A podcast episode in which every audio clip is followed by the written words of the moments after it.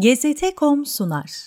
Yıllar yılı barış şehri olarak anılan Bağdat, bilhassa 18. asrın ortalarından itibaren büyük çekişmelere sahne olmuş, dünyanın istikbaline dair söyleyecek sözü olan hemen her aktörün sesi, eski günlerin hatırına ayakta durmaya çalışan bu yorgun şehrin sokak ve caddelerinde yankılanmıştı.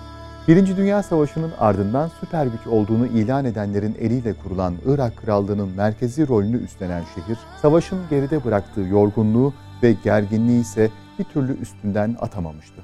Bağdat, üzerine zorla geçirilen bu yeni ve gösterişli elbisenin içinde nefes almakta güçlük çekiyor, bulduğu ilk fırsatta ruhuna dar gelen bu tuhaf şeyi çekip çıkarmanın hesaplarıyla takvimleri değiştirip duruyordu. Yıllar yılları kovalayıp da 1958 yazına gelindiğinde şehirdeki gerginlik doğruğa çıkıyor, Bağdat sokaklarındaki herkesin burnuna nereden geldiği belirsiz bir kan kokusu çalınıyordu.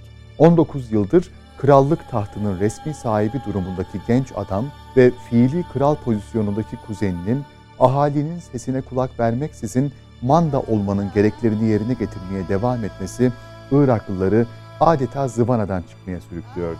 Sınırlar içinde ayyuka çıkan sefalet Irak halkını kışkırtmaya yetiyor, bölgedeki diğer bazı ülkelerde meydana gelen müspet gelişmelerin ülkeyi yönetenlerce kale alınmaması ve hatta bunlara köstek olunmaya çalışılması da bardağı taşıran son damlalar oluyordu.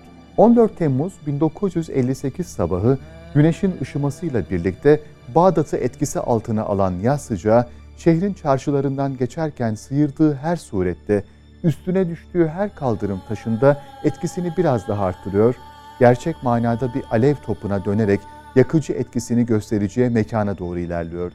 Güne yeni başlayan Bağdatlılar henüz afyonları patlamamış olsa da yaşanan hareketliliği fark etmekte zorluk çekmemiş, olağanın epeyce dışında bir pazartesi gününün kendilerini beklediğini anlamışlardı. Neler olup bittiğini daha iyi kavramak için radyolarının başına geçen ahali, işte şimdi Bağdat Radyosu'ndan tüm ülkeye yayılan, ordunun Irak halkını emperyalistlerin maşası haline gelmiş ve yozlaşmış bir hükümetin tahakkümünden kurtardığı anonsunu işitiyordu. Ardı sıra patlayan ve o ilk şaşkınlığı büyük bir hayrete çeviren silah sesleri yankılandığındaysa gürültüyü takip eden gözlerin sahipleri artık iyice kesifleşen kan kokusunun geldiği yer konusunda hemfikir oluyordu. Irak, Haşimi Hanedanı'nın merkezi hüviyetindeki Rihab Sarayı. 10. yüzyıldan itibaren Mekke'nin yönetimini elinde bulunduran Haşimiler, Osmanlı Devleti'nin bölge üzerinde hakimiyet sağlamasının ardından Zevi Zeyd, Zevi Berekat ve Zevi Avn olmak üzere üç kola ayrılmış ve emirlik yolunda kendi içlerinde kıyasıya bir mücadeleye girişmişlerdi. Birkaç yüzyıl devam eden bu rekabet Sultan II. Mahmut döneminden itibaren bir istisna hariç Zevi Avn ailesinden birinin emirliğe atanmasının teamül halini almasıyla biraz olsun durulmuştu. 1908 yılında Sultan II. Abdülhamit tarafından Mekke emiri olarak ilan edilen Şerif Abdullah Paşa, sefer hazırlığı yaptığı sırada hayatını kaybedince yerine 1893'ten bu yana İstanbul'da bulunan Şerif Hüseyin bin Ali görevlendirilmişti. O günler için oldukça olağan görülen bu olaylar zincirinin tarihin akışını değiştireceğini elbette kimse tahayyül etmiyordu.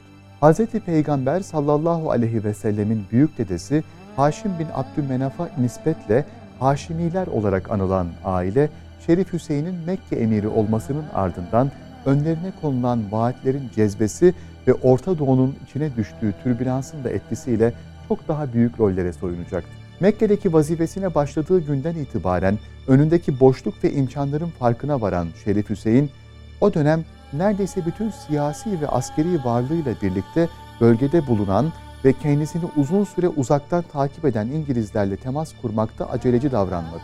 Geçen birkaç yılda yereldeki hakimiyetini güçlendiren emir, 1914 yılında o günlerde Hicaz vekili sıfatıyla İstanbul'daki Meclis-i Mebusan'da bulunan oğlu Abdullah vasıtasıyla İngilizlerle ilk teması gerçekleştirdiğinde olası bir isyanda kendisini desteklemelerini talep etti. Nihayet aradıkları Asi'yi bulduklarını düşünen İngilizler de başta halifeliğin Osmanlı Devleti'nden alınarak Haşimilere verilmesi olmak üzere pek çok vaatle Şerif'i bu isyana teşvik ettiler. Yaklaşık bir buçuk yıl devam eden Mekke emiri Şerif Hüseyin ve İngiltere'nin Mısır Yüksek Komiseri Sir Henry McMahon arasındaki müzakereler tamamlandığında taraflar mütabakata varmıştı. 10 Haziran 1916'da Şerif'in oğlu Abdullah'ın komutasındaki Arap taburu Taif'teki Osmanlı garnizonuna bir saldırı düzenleyecek ve Arap isyanının fitilini resmen ateşleyecekti. İlk saldırıların ardından 26 Haziran'da isyana dair bir açıklama yapan Şerif Hüseyin, olayların artarak devam edeceğini ve Arapların Osmanlı'dan tamamıyla ayrılmak istediğini ilan etmiş, yine İngilizler tarafından silah ve parayla desteklenen kimi kabileler de baskın ve saldırılarda aktif rol almıştı. Dünya Savaşı'nın yıkıcılığı altında kalan Osmanlı Devleti'nin ise bütün bunlarla uğraşacak gücü kalmamış, isyanın başlamasından yalnızca 3 ay sonra Mekke ve Taif bütünüyle Şerif Hüseyin ve beraberindeki isyancıların kontrolüne geçmişti. Planları beklediğinden hızlı ilerleyen Şerif, kısa süre sonra emirlikle yetinmeyerek Irak, Suriye ve Filistin'de içine alan bir Arap ülkesi tasarlayıp kendisini buranın kralı ilan etse de İtilaf devletleri onu yalnızca Hicaz kralı olarak tanımıştı. Şerif Hüseyin zaman ilerledikçe müttefiklerinden beklediği desteği alamamış ve daha sonra Suudi Arabistan'ın kurucusu olacak rakibi Abdülaziz El Suud tarafından köşeye sıkıştırılmıştı. 1924 yılının Ekim ayında Mekke'yi rakibine kaptıran Şerif, yerine büyük oğlu Ali'yi bırakarak Akabe'ye çekilecek ve kısa bir süre sonra Abdülaziz'in tüm Hicaz'da kontrolü sağlaması üzerine de Kıbrıs'a iltica edecekti. Hicaz Haşimi Krallığı yalnızca 8 yıl boyunca ayakta kalabilmiş ancak bu süre zarfında İngilizlerin aileye olan ilgileri daha genç isimler üzerinden artarak devam etmişti. 1916'nın Mayıs ayında İngiltere ve Fransa arasında gizlice imzalanan ve Osmanlı Devleti'nin Orta Doğu'daki topraklarının nasıl pay edileceğini öngören Sykes-Picot Anlaşması aynı yılın sonunda David Lloyd George'un İngiltere Başbakanı olarak koltuğa oturmasıyla bir anlamda geri plana atılmıştı. Dönemin ünlü emperyalistleri Lord George Curzon ve Lord Alfred Milner'ın da yer aldığı yeni savaş kabinesi bölgede en ufak bir Fransız varlığı görmek istemiyor, neft yataklarıyla iştahları kabartan Musul'dan Filistin'in Akdeniz'e açılan kapısı Hayfa'ya kadar tam hakimiyet hedefliyordu. Böylesi büyük planlarla işe koyulan yeni Birleşik Krallık hükümeti, Thomas Edward Lawrence'ı Arap isyanının ateşini harlaması için Kahire'deki İngiliz komiserliğinden Hicaz'a göndermişti. Lawrence kendisinden çok daha önce bölge üzerine çalışmaya başlayan ve özellikle kabile liderleriyle sağlam ilişkiler kuran Gertrude Bell'in rehberliğinde çöllere vardığında kendisine en yakın bulacağı isimse hiç şüphesiz ki Şerif Hüseyin'in küçük oğlu Faysal olacaktı. Haşimilerin genç üyesi Faysal bin Hüseyin, babasının başlattığı isyanla birlikte Güney cephesinde görev almış, buradaki Arap isyancılardan müteşekkil birliklerle ilk iş Akabe'yi ele geçirmişti. Lut Gölü'ne kadar ilerleyen Faysal yaklaşık bir yıl boyunca Osmanlı'ya karşı bir dizi askeri faaliyette daha bulunmuş ve sonrasında 11 Aralık 1917'de Kudüs'ü işgal eden İngiliz ordusunun başında bulunan Edmund Allenby'nin emri ve babasının onayıyla İtilaf devletlerine bağlı Kuzey Arap ordusunu kumanda etmek üzere Şam'a doğru yönelmişti. Faysal liderliğindeki Arap kuvvetleri ve kendi subaylarının öncülüğündeki İngiliz askerleri Ekim 1918'de Osmanlı'dan boşalan şehre girmiş ve bölgede hakimiyeti sağlamayı başardığında Şerif Hüseyin de epeyce memnun olmuştu. Zira tahayyülündeki Arap ülkesinin en önemli parçalarından biri Suriye'ydi. Ancak hayali hiçbir zaman gerçek olmayacaktı. Birinci Dünya Savaşı'nın resmen sona ermesini sağlayacak Paris Barış Konferansı başladığında takvimler 18 Ocak 1919'u gösteriyordu. Henüz resmi bir sıfatı olmasa da Şam'ın kontrolünü elinde bulunduran Faysal, konferansa bütün Arapların temsilcisi olarak tanınmak isteğiyle katılmış ancak gerek Fransızlar ve gerekse de İngilizlerin itirazları sebebiyle yalnızca Hicaz temsilcisi olarak dinlenmişti. Lloyd George'un Orta Doğu'yu domine etme planlarını bir bir uygulamaya koyması sonrası başbakanlığa getirilen George Clemenceau'nun öncülüğündeki Fransız heyeti barış konferansıyla İngilizleri dizginlemeyi hedefliyor ve Faysal'ı kendi yanına çekmeye çabalıyordu. Fransızlar savaşın diğer galipleri konumundaki Rusya ve Amerika'yı da İngiltere ve Faysal'a karşı kışkırtmak maksadıyla bütün olup biteni Arap dizginli İngiliz emperyalizmi olarak tanımlıyorlardı ve bu yöntem konferansın genelinde etkili olmuş gibi görünüyordu. Ancak Fransızların bir haber olduğu mühim bir konu vardı. Faysal, Siyonist organizasyonun liderliğini yapan İngiliz Yahudisi Haim Welsman'la konferanstan yalnızca iki hafta önce Akabe'de bir araya gelmiş ve Kasım 1917'de dönemin İngiltere Dışişleri Bakanı Arthur James Balfour tarafından kaleme alınan Filistin'de bir Yahudi devleti kurulmasına kraliyet desteği konulu deklarasyonu kabul etmesi karşılığında aylık 150 bin sterlin maddi yardıma bağlanmıştı. Haliyle kapalı kapılar ardında yapılan ikili görüşmeler, teklifler ve ortaya konan tüm vaatlere rağmen Fransızlar tarafından ikna edilemeyen Faysal, Şam'a dönerek krallığını kurmanın peşinden gidecekti. 1920'nin Mart ayına gelindiğinde Filistin ve Lübnan'ı da içine alan Büyük Suriye Krallığı ilan edilmiş ve Faysal da bu yeni krallığın ilk kralı olarak tahta çıkmayı başarmıştı. Sykes-Picot Anlaşması'nın ihlal edilmesini kabullenemeyen Fransızlarsa Şam ve Suriye'deki planlarından henüz vazgeçmemiş, yerli kabileleri bu yeni krala karşı kışkırtmanın gayretine girişmişlerdi. Kısa süre içinde bölgeye çok sayıda askeri varlık nakletmeyi başaran Fransızlar, Suriye Yüksek Komiseri General Henry Gouraud'un emriyle 1920'nin Bastil gününde Faysal'a karşı harekete geçmiş ve yalnızca 10 gün sonra 24 Temmuz 1920'de Şam'ın hemen dışındaki Maysalun'da Arap birlikleriyle karşı karşıya gelmişti. Buradaki mücadeleyi zorlanmadan kazanan Guro liderliğindeki Fransız askerleri 25 Temmuz'da şehre girmeyi başarmış ve böylece Faysal'ın hükümdarlığına son verilmişti.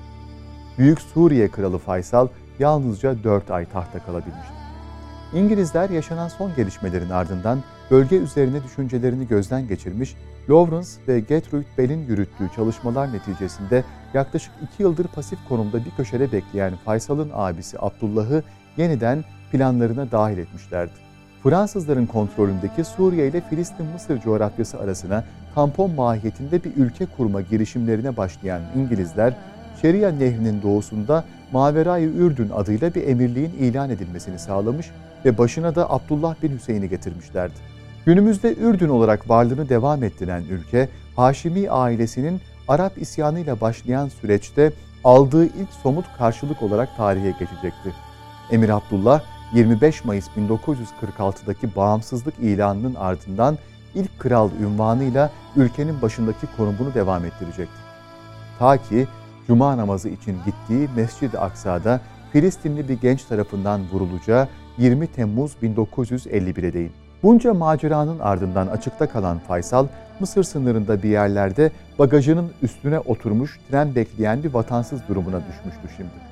Gözden düştüğünü düşünen ve ümitsizlik içinde oradan oraya savrulan Faysal'ın imdadına eski bir dostu yetişecek, Lawrence, İngilizlerin Bağdat, Basra ve Musul'u içine alan bir Irak devleti kurma planlarına onu da dahil edecekti.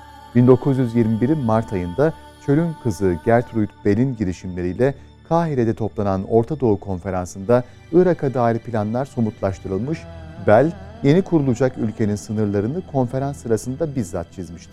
Yapılan hummalı görüşmeler neticesinde yeniden Sykes-Picot'un şartlarına dönme konusunda büyük aşama kat eden İngiliz tarafı aynı yılın Ağustos ayında kendi himayesindeki Irak krallığını kurmayı başarmış ve Faysal'ı da ülkenin ilk kralı olarak tahta çıkarmıştı.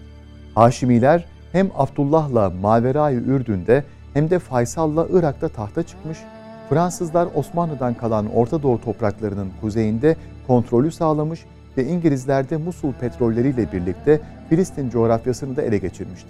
Günün sonunda herkes istediğini almış gibi görünse de Haşimi ailesinin hikayesi daha yeni başlıyordu. 23 Ağustos 1921'de resmen ilan edilen ve Haşimi ailesinin genç üyesi Faysal bin Hüseyin liderliğinde yaklaşık 11 yıl boyunca İngiliz mandası olarak varlığını devam ettiren Irak Krallığı 1932 yılının 3 Ekim'inde İngiliz himayesinden ayrılmış ve bağımsız bir devlet olarak Birleşmiş Milletler'e kabul edilmişti. Faysal Birleşik Krallığa olan bağlılığının karşılığını almış, ülkesini bağımsızlığa kavuşturan lider olarak bir taht da Iraklıların gönlüne kurmak ve dünya tarihinde unutulmaz bir yer edinmek şansına erişmişti. Fakat Orta Doğu'da ayakta kalmak zor bir meziyetti. Yükselen sosyalizm, Arap milliyetçiliğinin giderek daha çok çıkan sesi ve Filistin'de her geçen gün artan Yahudi nüfusu yepyeni olayların kapısını aralıyordu. Kırklı yaşların sonuna yaklaşan Faysal, yaşadığı onca macera ve atlattığı onca badireden sonra epeyce yorgun düşmüş, 1933 yazını hastalıklarla mücadele ederek geçirmişti. Eylül ayının başında istirahat etmek ve topyekün bir kontrolden geçmek üzere kendisine iyi geleceği düşüncesiyle İsviçre'nin yolunu tutan kral, elbette ki ülkesini bir daha göremeyeceğinin farkında değildi. Ben şehrinde geçen birkaç günün sonunda 8 Eylül 1933'te geçirdiği kalp krizi sebebiyle hayatını kaybeden Faysal'ın İsviçreli doktorları yaptıkları kontrollerde hastanın acil bir rahatsızlığının gözlemlenmediğini ve ölümün şüpheli olduğunu bildirecek ancak cenaze detaylı bir otopsi yapılmaksızın Irak'a getirilerek defnedilecekti. Taht, babasının en büyük oğlu Gazi'nin de artık. Gazi bin Faysal 1912'de henüz Osmanlı Devleti'ne bağlı Mekke'de dünyaya gelmiş, çocukluğu sahada koşturmaca halindeki babasından uzakta geçmişti. Irak bir krallık olarak ilan edildiğinde 9 yaşında olan yeni kral tahta oturduğunda da yalnızca 21 yaşındaydı. Babasının beklenmedik ölümü üzerine koskoca bir ülkenin sorumluluğunu üstlenen genç adam henüz 12 yaşında velihat ilan edilmiş ve bunun gereği olarak da iyi bir eğitim almıştı. Irak'ı İngiltere'nin dümen suyundan çıkarmayı hedefleyen Gazi, sıkı bir Arap milliyetçisi görüntüsü veriyor, ülke yönetiminde etkin olmasını istediği kendisi gibi düşünen kadroların önünü açıyordu. 1936 yılında Bekir Sıtkı önderliğinde gerçekleşen darbeyle sivil olanın yerini askeri hükümetin almasını desteklemiş, modern Arap dünyasında gerçekleşen ilk askeri darbenin kendi döneminde yaşanmasına göz yummuştu. Kral Gazi izlediği politikalarla pek çok kesimin hedefi haline gelecek ve yalnızca 6 yıl kadar tahta kalmasının ardından Bağdat'ta geçirdiği şüpheli bir kazanın ardından hayatını kaybedecekti. Gazi'nin tek oğlu Faysal tahta çıktığı 4 Nisan 1939'da henüz 4 yaşındaydı ve sirenler Gazi ile birlikte Irak Krallığı içinde çalıyordu. Küçük yaşta tahta çıkan 2. Faysal'ın ülkeyi yönetmekten aciz durumda olması sorunu kral naipliği makamıyla aşılmış, ülke fiilen Prens Abdullah'ın kontrolüne bırakılmıştı. Küçük Faysal rüşt yaşına gelene kadar geçen 14 yıl ülkede hiçbir şeyi iyileştirmediği gibi pek çok alandaki sıkıntıları daha da derinleştirmişti. Abdülillah'ın niyabeti sona erip de Faysal gerçek manada kral olduğunda takvimler 2 Mayıs 1953'ü gösteriyordu. Orta Doğu şimdi bambaşka gündemlerle çalkalanıyordu. Faysal'ın ilk gençlik yılları boyunca Filistin topraklarında İsrail devleti kurulmuş, Arap-İsrail savaşında Araplar mağlup olmuş, büyük amcası ve Ürdün kralı Abdullah öldürülmüş ve Mısır'da Cemal Abdülnasır liderliğindeki Hür Subaylar Hareketi Kral Faruk'u devirerek monarşiyi ortadan kaldırmıştı. Bütün bunların ortaya koyduğu yeni atmosfer, ikinci Faysal ve etrafındakilerin ayak uydurabileceğinden çok daha karmaşık ve ağırdı. Krallığın kurulduğu günlerden bu yana sayısız defa başbakanlık görevine gelip giden Kurt siyasetçi Nuri Said ve Prens Abdülillah kontrolündeki ikinci Faysal, bölgede yaşanan tüm gelişim ve değişimlere meydan okuyan politikalar izliyor, Irak halkının beklenti ve isteklerine adeta kulaklarını tıkıyordu. Mısır Cumhurbaşkanı Cemal Abdülnasır'ın Süveyş kanalını millileştirme çabasının ve İngiliz-Fransız ortaklığına adeta meydan okumasının başlattığı rüzgar, Bağdat sokaklarında tersten esiyor, ülkeyi yönetenlerin kayıtsız şartsız İngilizleri desteklemesiyle ülkedeki gerilim her geçen gün artıyordu. Abdülnasır'ın Süveyş'te Amerika ve Sovyetler Birliği'nin desteğiyle İngiltere-Fransa ikilisine karşı kazandığı zafer, Irak'taki milliyetçi sosyalist cenahın da elini güçlendiriyor, kraliyet karşıtlarını artık gözle görülür hale getiriyordu. Yıllar yılları kovalayıp da 1958 yazına gelindiğinde şehirdeki gerginlik doruğa çıkıyor, Bağdat sokaklarındaki herkesin burnuna nereden geldiği belirsiz bir kan kokusu çalınıyordu. Zira kendilerine Abdülnasır'ı, ülkelerine de Mısır'ı rol model alan ve ordu içindeki yapılanmanın Kuluçka dönemini tamamladığına inanan Iraklı subaylar çok geçmeden düğmeye basacak ve Bağdat kanlı bir güne uyanacaktı. 14 Temmuz 1958 sabahı güneşin ışımasıyla birlikte Bağdat'ı etkisi altına alan yaz sıcağı şehrin çarşılarından geçerken sıyırdığı her surette, üstüne düştüğü her kaldırım taşında etkisini biraz daha arttırıyor, gerçek manada bir alev topuna dönerek yakıcı etkisini göstereceği mekana doğru ilerliyor. Güne yeni başlayan Bağdatlılar henüz afyonları patlamamış olsa da yaşanan hareketliliği fark etmekte zorluk çekmemiş, olağanın epeyce dışında bir pazartesi gününün kendilerini beklediğini anlamışlardı. Neler olup bittiğini daha iyi kavramak için radyolarının başına geçen ahali işte şimdi Bağdat Radyosu'ndan tüm ülkeye yayılan ordunun Irak halkını emperyalistlerin maşası haline gelmiş ve yozlaşmış bir hükümetin tahakkümünden kurtardığı anonsunu işitiyordu. ardı sıra patlayan ve o ilk şaşkınlığı büyük bir hayrete çeviren silah sesleri yankılandığındaysa gürültüyü takip eden gözlerin sahipleri artık iyice kesifleşen kan kokusunun geldiği yer konusunda hemfikir oluyordu. Irak Haşimi Hanedanı'nın merkezi hüviyetindeki Rihab Sarayı. O sabah General Abdülkerim Kasım'ın emriyle harekete geçen bir grup asker kısa sürede Bağdat Radyosu'na ait istasyon da dahil başkentteki birçok stratejik noktayı ele geçirmiş, Albay Abdüsselam Arif'in sahada yürüttüğü operasyonla kısa sürede Rihab Sarayı'nın kapısına dayanılmıştı. Zorlanmadan içeri giren askerler, kraliyet ailesine mensubiyeti olan herkesi derdest ediyor, karşı koymaya çalışanları ise tereddütsüzce öldürüyorlardı. Yıllar yılı Irak Haşimi Hanedanı'na ev sahipliği yapan sarayda adeta bir can pazarı yaşanıyordu. Çok geçmeden Kral II. Faysal, Veliaht Prens Abdülilah, Abdülilah'ın eşi Prenses Hiyam, Abdülilah'ın annesi Prenses Nefise, Faysal'ın teyzesi Prenses Abbadiye ve bunların mahiyetindeki çok sayıda insan sarayın avlusunda kurşuna dizilerek öldürülmüştü. Bağdat çarşılarına kesif bir kan kokusu yayılıyordu. Başbakan Nuri Said darbeyi önceden haber almayı başarmış ve henüz kapısı çalınmadan konutundan ayrılmıştı. 70 yaşındaki Said, deneyimi sayesinde haberdar olduğu girişim başlamadan birkaç saat evvel Bağdat'tan ayrılarak Irak dışına çıkmanın peşine düşmüştü. Gün boyu ve hatta gece de devam eden sıkı bir takibin ardından kadın kılığında ülkeyi terk etmeye çalışırken yakalanan Nuri Said de diğer üst kadronun akıbetini paylaşmış ve kurşuna dizilerek öldürülmüştü.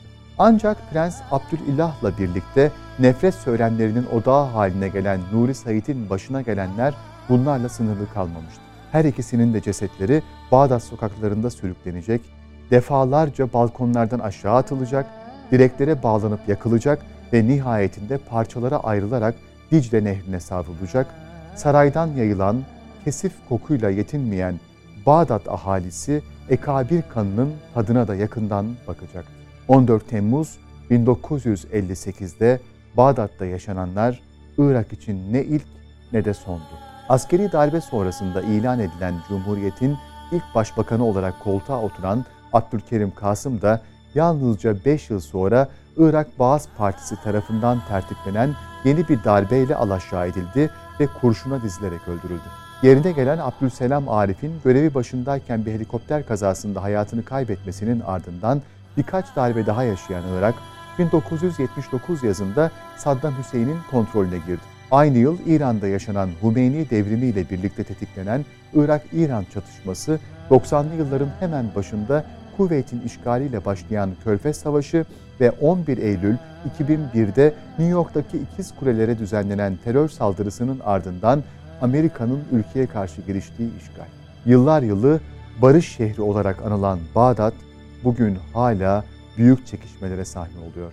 Dünyanın istikbaline dair söyleyecek sözü olan hemen her aktörün sesi eski günlerin hatırını ayakta durmaya çalışan bu yorgun şehrin sokak ve caddelerine yankılanıyor. Onca yıl içinde yaşanan nice mücadelenin, kurşuna dizilen bir kralın, cesedi sokaklarda sürüklenen bir kral naibi ve bir başbakanın, boğazlanan üst düzey isimlerin, ölüp giden binlerce insanın, işgalin, acının, zulmün her türlüsünün ortaya koyduğu ibret manzarası ise tüm sıcaklığı ve geniz yakan kokusuyla yerli yerinde durmaya devam ediyor. İslam coğrafyasını daha yakından tanımamıza yardımcı olacak bu serüveni bizimle birlikte takip etmek için kanalımıza dahil olmayı, video dosyalarımıza beğeni ve yorumlarınızla katkı sağlamayı unutmayın lütfen.